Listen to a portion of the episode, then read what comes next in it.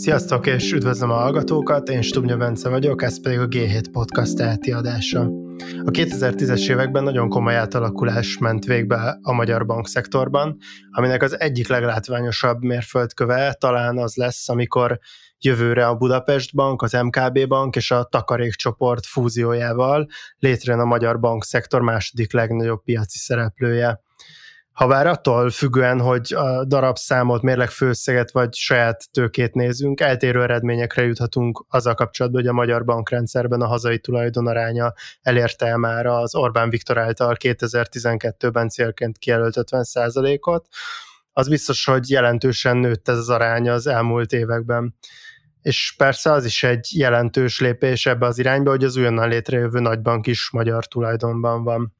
A pénzügyi rendszer nemzeti célok alá rendelt átalakítása viszont nem csak Magyarországon volt jellemző a 2008-as gazdasági válság óta eltelt időszakban, és ennek az átalakulásnak más érdekes aspektusa is vannak, például, hogy ennek milyen hatása van a demokrácia minőségére.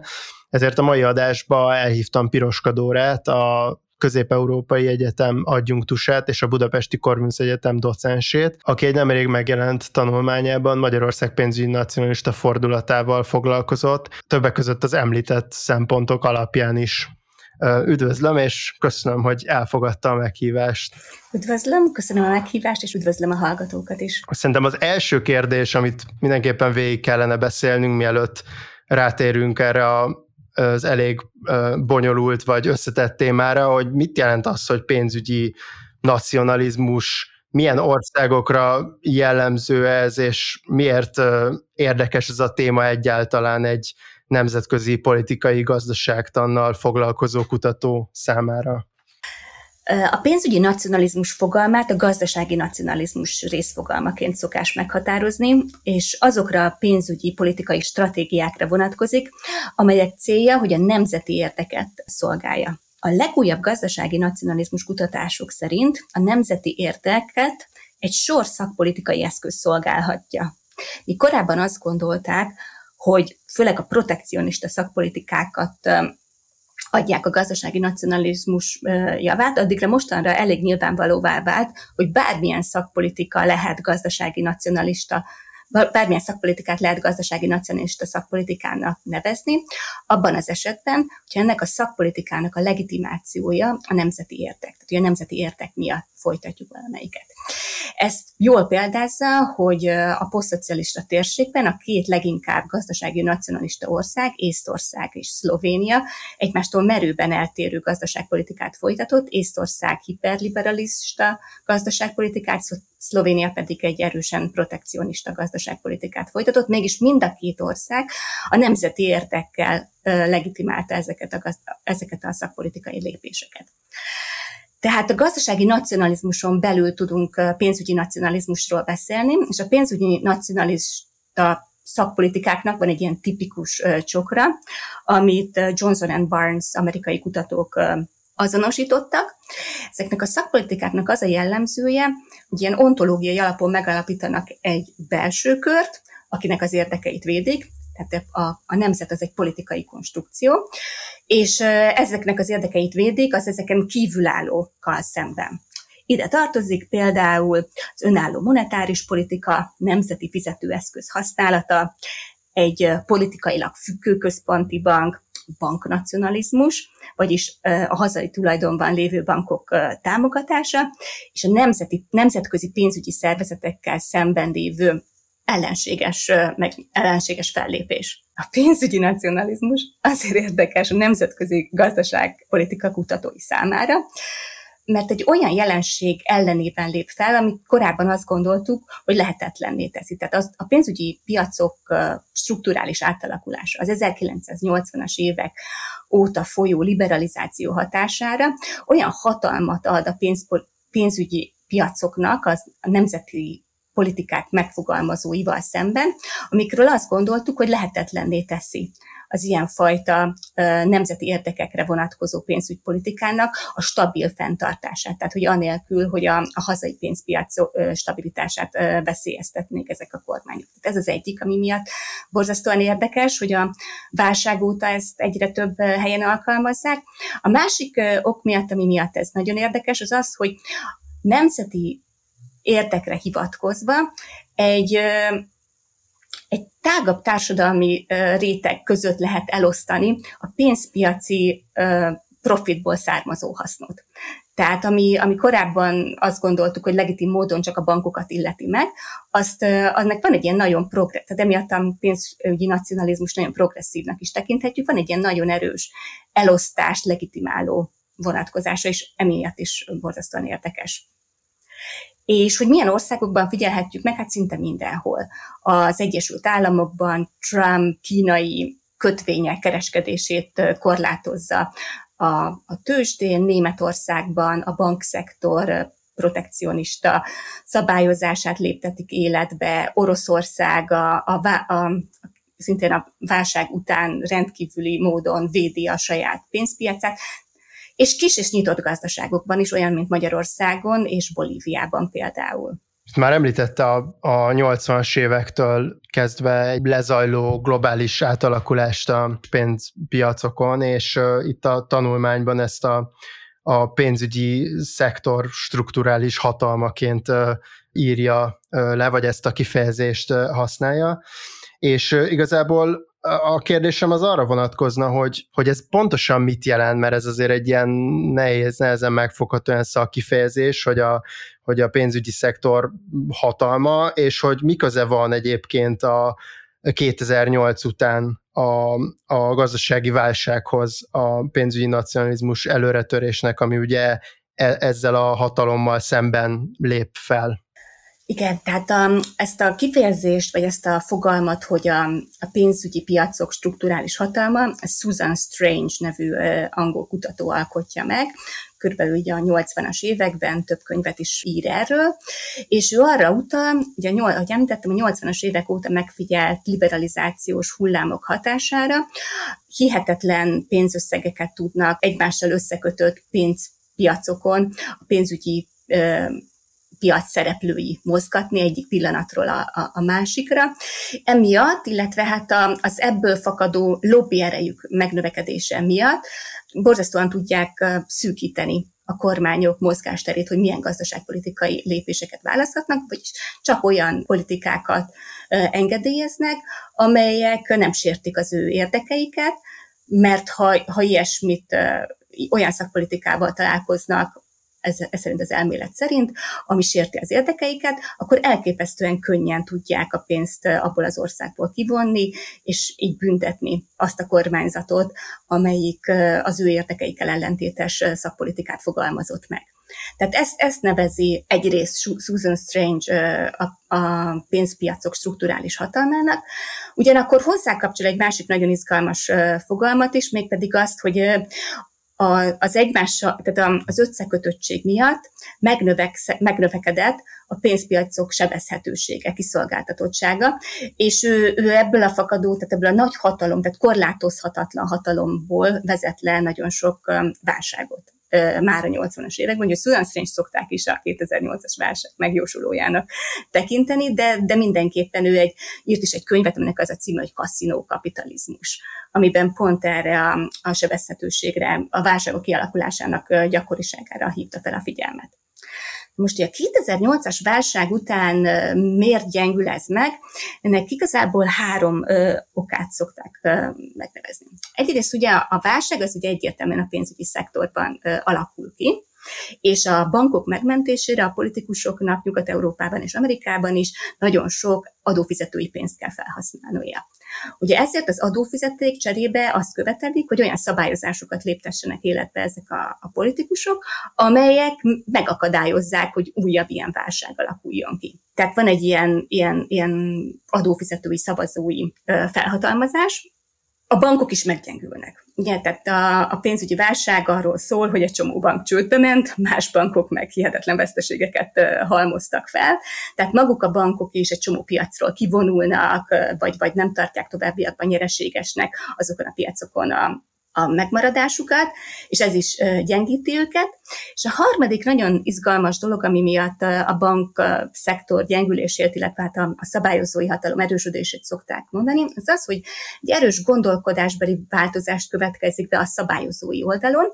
A hatékony pénzpiaci elosztásba vetett hit meggyengül, és azt gondoljuk, hogy a pénzpiacok már nem osztják el annyira hatékonyan a, a rájuk bizott forrásokat, hiszen láttuk, hogy 2008-ban mekkora válságot uh, tudtak kialakítani, ami felhatalmazást ad arra, hogy egy sor prudenciális szabályt, illetve hát egyéb más a bankok működését uh, megregulázó szabályt léptessenek életbe, kisebb és nagyobb kormányok is.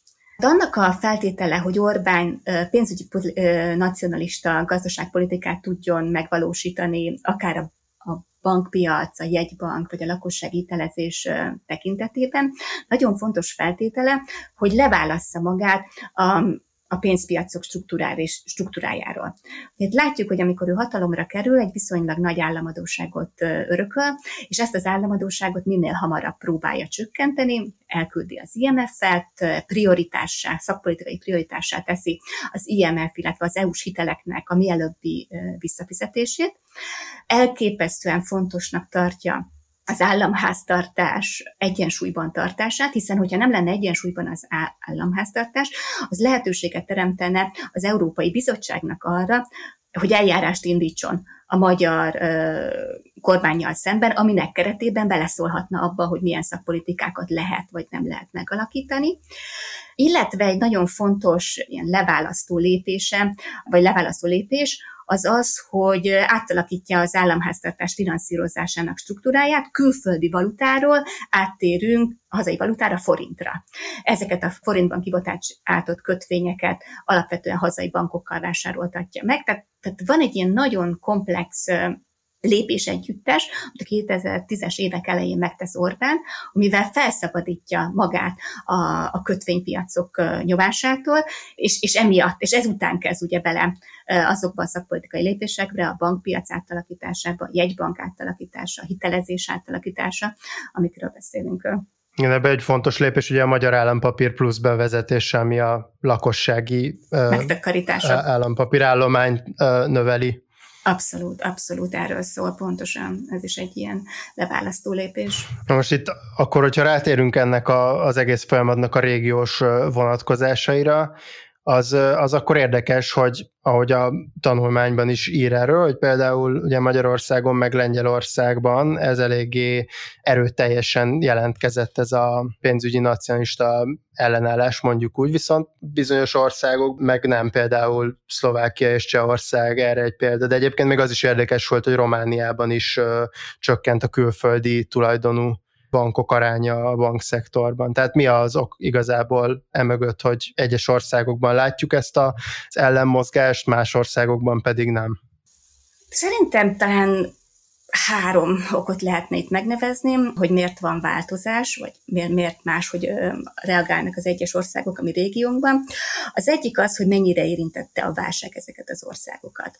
Tehát elég látványosan hazánkat érintette a válság, de mondjuk Csehországot, Szlovákiát vagy Lengyelországot már nem annyira, mondjuk Romániát közepesen. Tehát ez, azt, azt mondhatjuk, hogy azok a, a, a válság miatt fellépő a pénzügyi szervezetek egy gyengítő folyamatok, azokban az országokban, ahol nem volt válság, vagy csak minimálisan, ugye nem jelentkeztek. A másik fontos ok, és ez Johnson Barnes és Johnson és Barnes is jelzi, hogy mennyire került, mennyi, olyan kormány a hatalomra, aki pénzügyi nacionalista irányzatot képvisel. Most ezt látjuk, hogy nálunk jelentkezett ilyen kormány, Lengyelországban jóval később, vagy 2015 óta, Csehországban és Szlovákiában kevésbé. Romániában pedig szintén hol volt pénzügyi nacionalista kormány, hol nem hatalomban.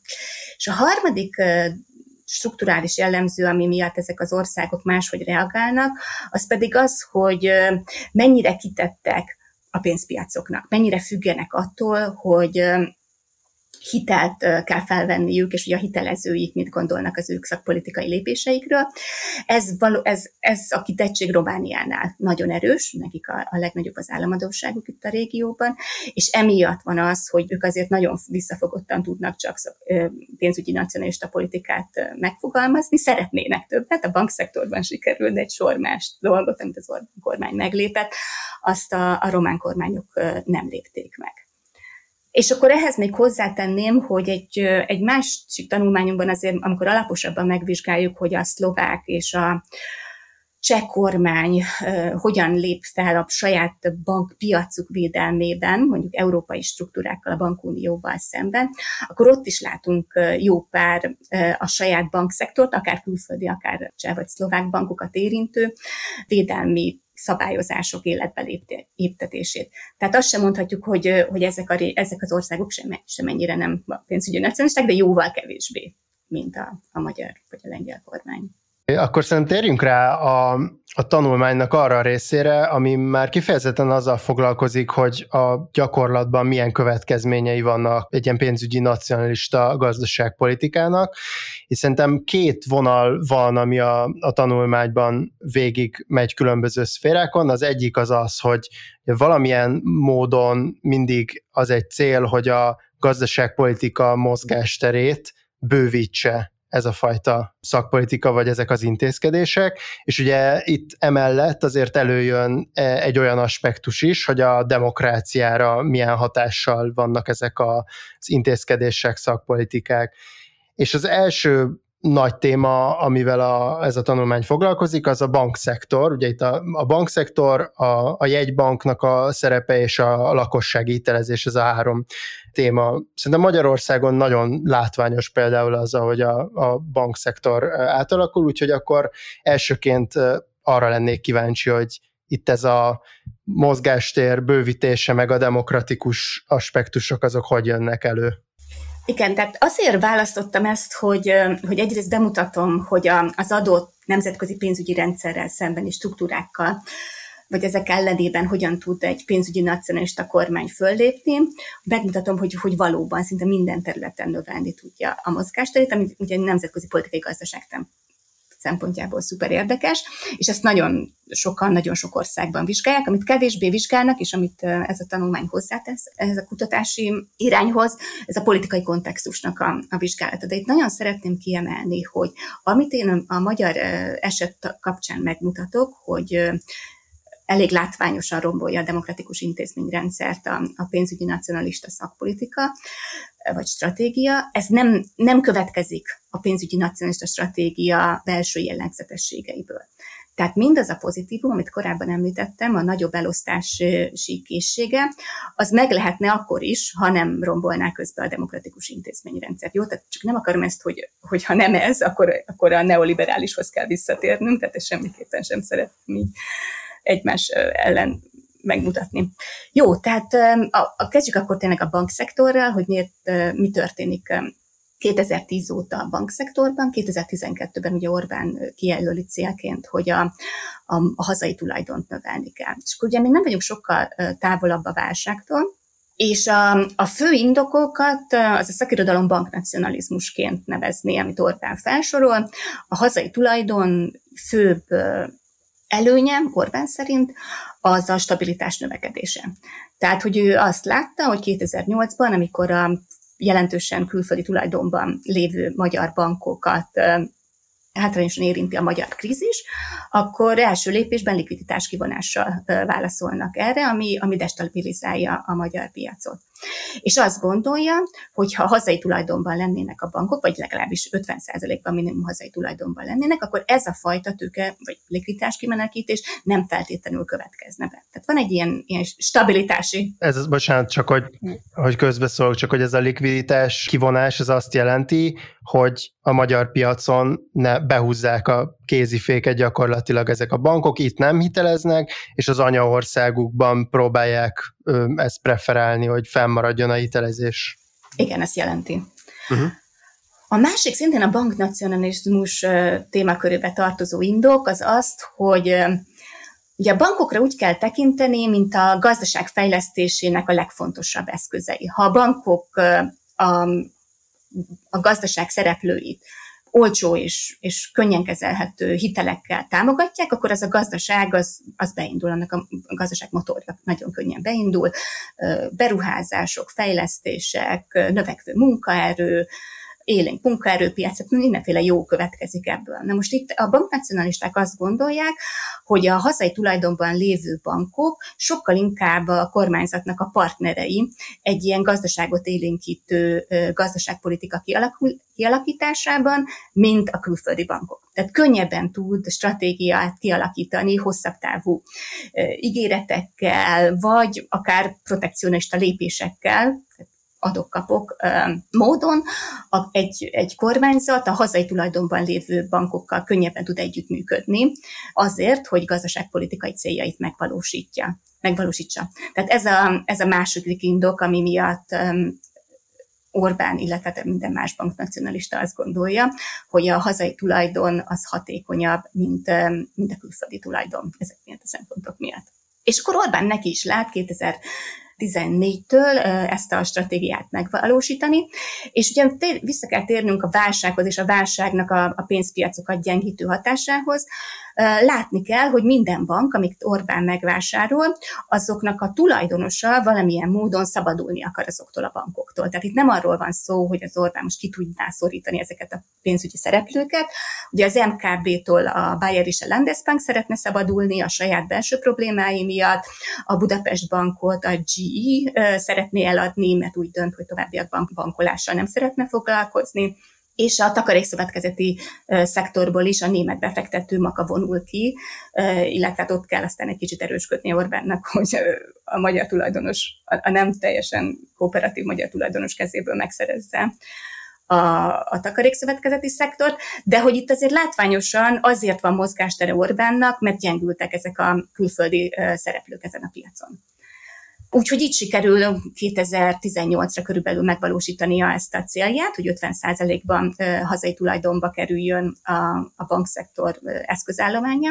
Viszont azt látni kell, hogy ez alatt az egész folyamat alatt folyamatosan csökkentette a, a demokratikus átláthatóságát ezeknek a, a lépéseknek. Tehát amikor az MKB szanálás alá vonja, az MNB az egy, az egy többé-kevésbé átláthatatlan folyamat. Brückner Kerge gyönyörűen megírta, hogy mi történt az alatt az időszak alatt az értékes eszközök kimenekítésétől kezdve az alacsonyabb áron való értékesítésig mindenféle egy, egyrészt korrupciós, másrészt pedig tényleg a, a, a közvélemény számára nem kommunikált tranzakciók zajlanak, ami ugye azért problémás, hiszen adófizetői pénzekről van itt szó, tehát teljesen jogunk lenne tudni, hogy pontosan mi is történik.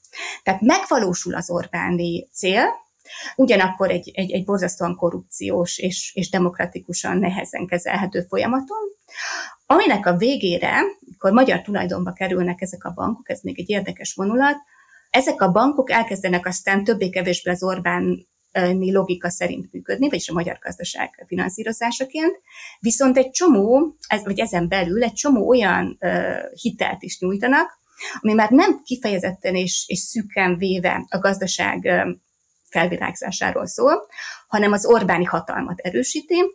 Mondok egy példát, az MKB hitelezi a TV2-nek a felvásárlását, ami látványosan, ami után a TV2 irányt vált, és, meg, és csökken a, a média Magyarországon, amivel ugye az Or- Orbán nyer, hiszen kevesebb a demokratikus kontroll az ő munkássága felett. Tehát egy, ezt Gramsci-nak szokták tulajdonítani ezt a megfigyelést, hogy egy ilyen, ilyen egy társadalmi beágyazottságot növel a bankszektoron keresztül Orbán, amivel az ő saját hatalmon maradását tudja erősíteni. Jó, tehát akkor ugye ez az ilyen dupla logika egyébként megjelenik a, a jegybanknál is.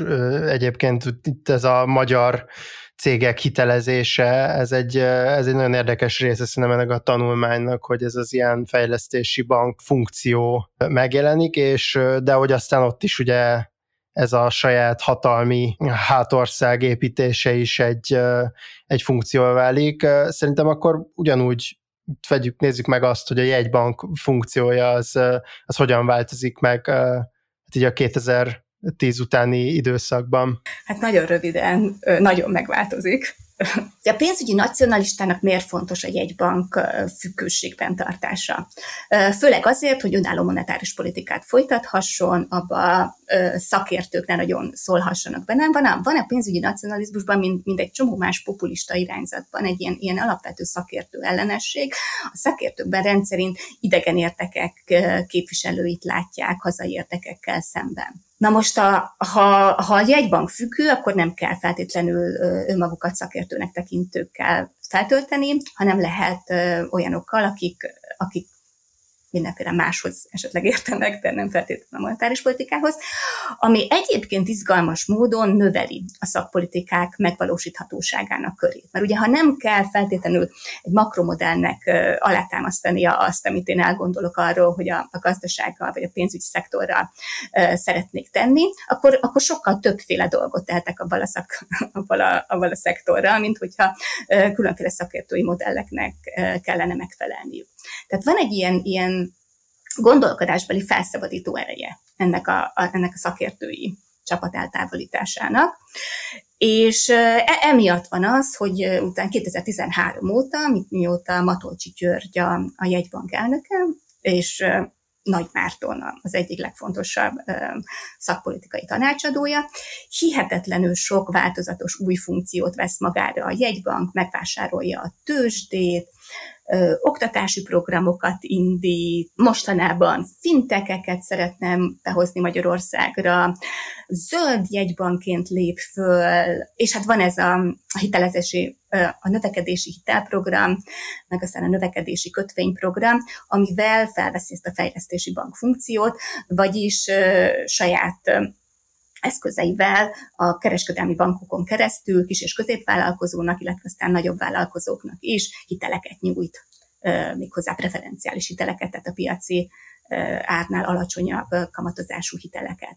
És ez, ez, ez nagyon hatékony. Tehát azt kell mondani, hogy több tanulmány is megvizsgálta a, például a hitelezés, a növekedési és hitelprogramot, és azt találtam, hogy amikor ezt a 2010-es évek elején megvalósítják, akkor a, a kereskedelmi bankok éppen nem tudnak, vagy nem hajlandók ennek a, ennek a gazdasági rétegnek hitelt nyújtani, és emiatt borzasztóan hasznos a magyar gazdaság szempontjából, hogy a jegybank viszont belép.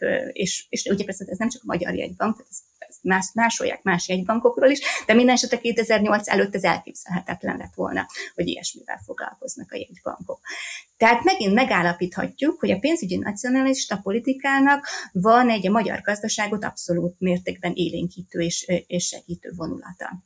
Ugyanakkor azt is látni kell, hogy mióta Matolcsi a jegybankelnök, a jegybank egy csomó olyan tevékenységet folytat, például belépett az ingatlanpiacra, szőnyegeket vásárol, egy hegedűt. Hegedűt, igen. Nem tudom. Ami, ami azért nagyon nehezen, zom, igen, meg festményeket, meg szóval, ami nehezen illeszthető, főleg ebben a mértékben, ahogy a jegybank ezekre a beszerzésekre költ, a, a, a szűken vett jegybanki tevékenységbe. Ennél sokkal nagyobb probléma, hogy létrehozza Matolcsi az alapítványait, amivel ugye kimondva az a, egy, egy oktatási programot szeretne megvalósítani, senkivel nem egyeztet erről az oktatási programról, beleérte a Tudományos Akadémiát sem.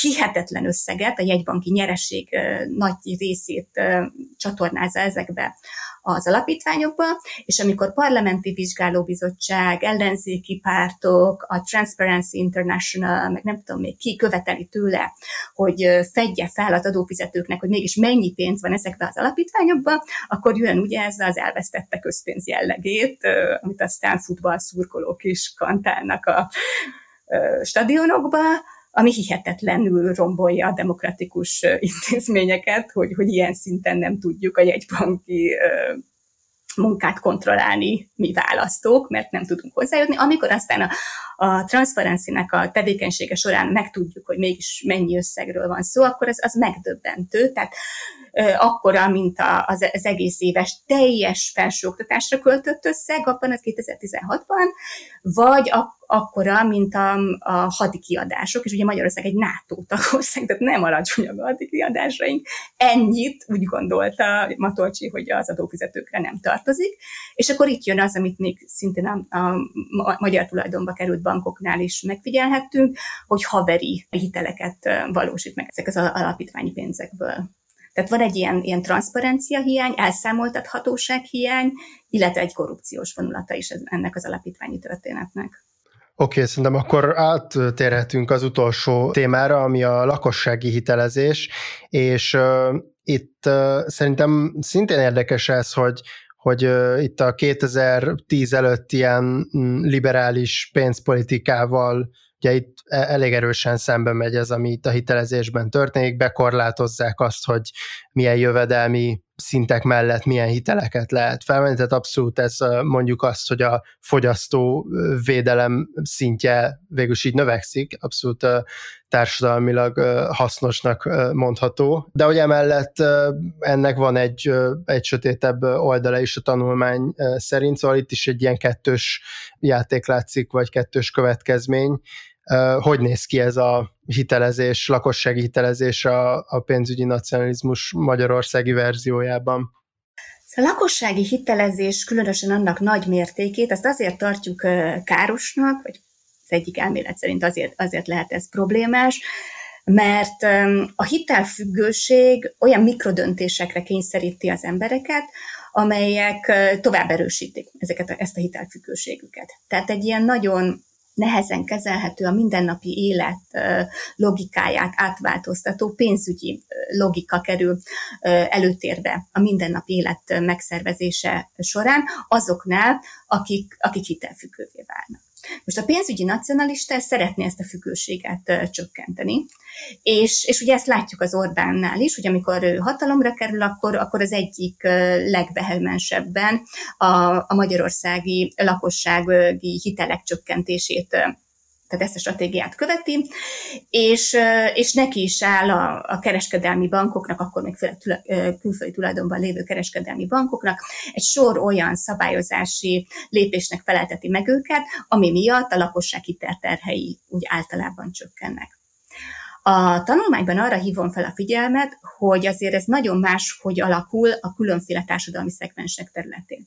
Az Orbáni politika alapvetően a középosztály vagy a felső középosztály hitelterheit csökkenti a 2010-es években, az a, legalacsonyabb, tehát a legszegényebb magyar rétegekkel szinte egyáltalán nem foglalkozik hitelfüggőség területében. Sőt, azt is meg lehet figyelni, hogy ezeknél a legszegényebb rétegeknél egy sor olyan szakpolitikai lépés vezet be, ami igazából növeli a hitelfüggőségüket. Tehát bár a zászlóra az van kitűzve, hogy csökkenteni a hitelfüggőséget, valóban a legszegényebbeknél azt figyelhetjük meg, hogy a hitelfüggőség nő, viszont ez egy elég érdekes hitelfüggőség, ez nem a, nem a pénzügyi szektortól, meg nem a bankoktól való hitelfüggőség, hanem az informális hitelezőktől való függőség.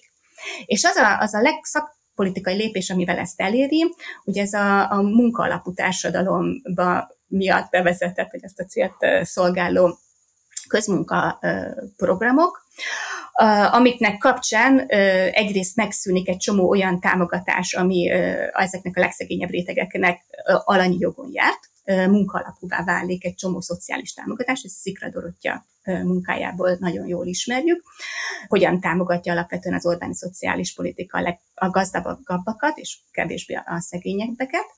És azt is látjuk, hogy ezek a legszegényebb rétegek, amikor megszűnik az államtól kapott apanásuk, akkor ezt a jövedelmet az informális hitelezőktől felvett pénzzel próbálják fordítani. De most egy csomó kutatásból, amiket nem én végeztem, hanem antropológusok vagy közgazdászok, például Durst Judith vagy Edina, tudjuk, hogy nagyon sok apró fal, faluban a legfőbb informális hitelező a polgármester. Most így olyan függőségi viszonyok alakulnak ki a polgármesterek és a, a legszegényebbek között, akik, akiknek egyébként a közmunkát is ő osztja el, ami egy ilyen politikai hierarchiává válik, ami, ami csökkenti annak a lehetőségét, hogy szabad és fair választásokon ezeket a polgármestereket a, a, falubeliek el tudják a hatalomból távolítani, hiszen gazdaságilag függnek tőle. Úgyhogy itt megint azt látjuk, hogy bár a, a cél az, hogy csökkenjen a lakosság hitelfüggősége, ezt el is éri valamilyen szinten az Orbáni gazdaságpolitika, azt hozzá kell tennem, hogy azért az, amikor, amit én vizsgálok, ez kb. 2016-18-ig van, a csok megjelenése óta igazából a középosztály hitelkitettsége is újra elkezd nőni. Uh, viszont... Igen, de erről a mindig el szoktam mondani, hogy még nem eléggé, nem tehát hogy mindig igen, elmondják hogy... ezt, hogy GDP arányosan még, még, még lehetne még tovább növelni.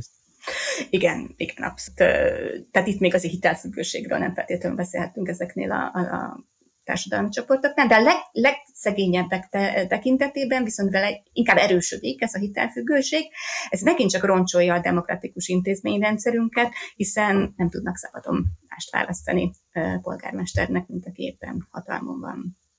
Hát rendben, ez mindenképpen ez egy nagyon, nagyon érdekes ilyen szempont tényleg, hogy ezt a ezt a, ezt a nagy ilyen korszakváltást a, a, a magyar pénzpolitikában, tényleg ez az ilyen kétarcúság hogyan jellemzi a, a különböző ö, szegmensekben, úgyhogy remélem, hogy a, a hallgatóknak is érdekes volt ez a beszélgetés. Piroska Dóra volt a G7 Podcast elti vendége. Köszönöm szépen a beszélgetést. És köszönöm a lehetőséget.